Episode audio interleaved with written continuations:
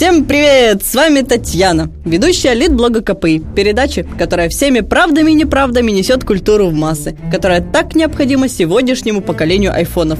Ведь не только Google может знать ответы на все вопросы, но и книга, популяризацией которой и стоит усердно заняться. А произведение, которое нам в этом поможет, было написано в начале 20 века немецким писателем Германом Гёссе, чье имя должно неизменно фигурировать на полках заядлых книгачеев, а также умников, которые любят кидаться известными именами, дабы произвести соответствующий эффект. Для нас же, людей скромных, но возвышенных, писатель Герман Гёссе должен стать олицетворением последнего рыцаря романтизма. Ведь именно за него писатель до конца боролся в своих произведениях, за что и стал лауреатом Нобелевской премии в 1946 году. Гёссе, будучи человеком высокодуховных идеалов, всегда противопоставлял главного героя пошлому обществу. И именно эта идея и стала подспорьем для создания романа, получившая особое распространение в 60-е и 70-е годы. «Степной волк». Роман был впервые опубликован в 1927 году и является своеобразной книгой в книге повествуя о главном герое Гарри Галлахере, чьи записки были опубликованы одним издателем и кои по задумке мы с вами начинаем читать в определенный момент.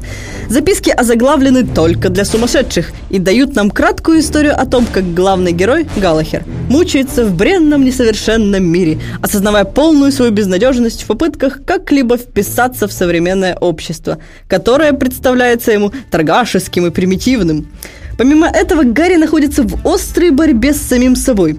По его словам, в нем уживаются два Галахера. Один добрый, понимающий, всепрощающий и любящий почитать поэзию за завтраком, а второй – дикий, озлобленный, скрюченный человечишка, слушающий только свои первичные потребности, ненавидящий всех остальных – так и живет наш Гарри, пока не решает сделать отнюдь неожиданный шаг, сказать жизни гудбай раз и навсегда. Но жизнь при всей своей тривиальности может время от времени удивлять даже таких заядлых философов, как Галахер. А мне же хочется отметить лишь поверхностную сложность прочтения небольшого по размерам текста – так как по сравнению с философским размышлением Сартра «Тошнота», роман Гёссе кажется детской сказкой с непечальным, но немного грустным концом. Книга полна мудрых мыслей и смысла, которые понимаешь лишь со временем. А первое мрачное впечатление стирается с возникновением всепоглощающего сочувствия к главному герою. Также следует знать, что роман произвел революционное влияние на умы молодежи прошлого века, став почвой для дальнейших философских и художественных поисков, а также став источником для создания музыкальных групп, песен, фильма, ну и премий. По традиции отрывок – я понял, что Галахер гений страдания, что он в духе некоторых тезисов Ницше выработал в себе гениальную, неограниченную и ужасающую способность к страданию. Одновременно я понял, что почва его пессимизма не презрение к миру, а презрение к себе самому.